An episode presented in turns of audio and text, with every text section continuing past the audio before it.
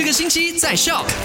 又来到了星期一，希望你没有 Monday Blue。Hello，你好，我是 Alina，带你回顾上个星期五聊到的三件卖快很准。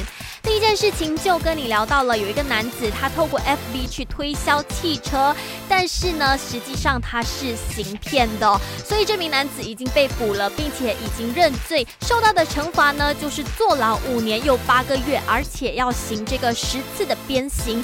希望大家就是再经济困难也好，也不要走上骗人这一条路，当然也要提升自己的防骗意识啦。那第二件事情呢，就是沙拉日兽医局给出的一个警告。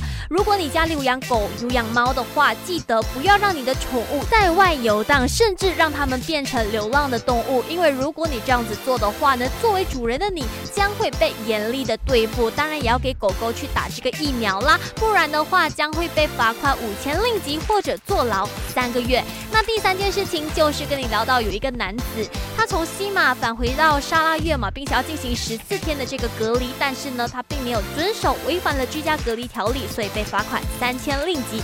疫情当前，希望大家乖乖听话。要你居家隔离的时候，就乖乖待在家里，不要再给前线的人添乱了。好啦，继续留守麦好玩。今天下午三点钟再跟你聊喽。赶快用你的手机透过 Shop App 串流节目 SYOK Shop。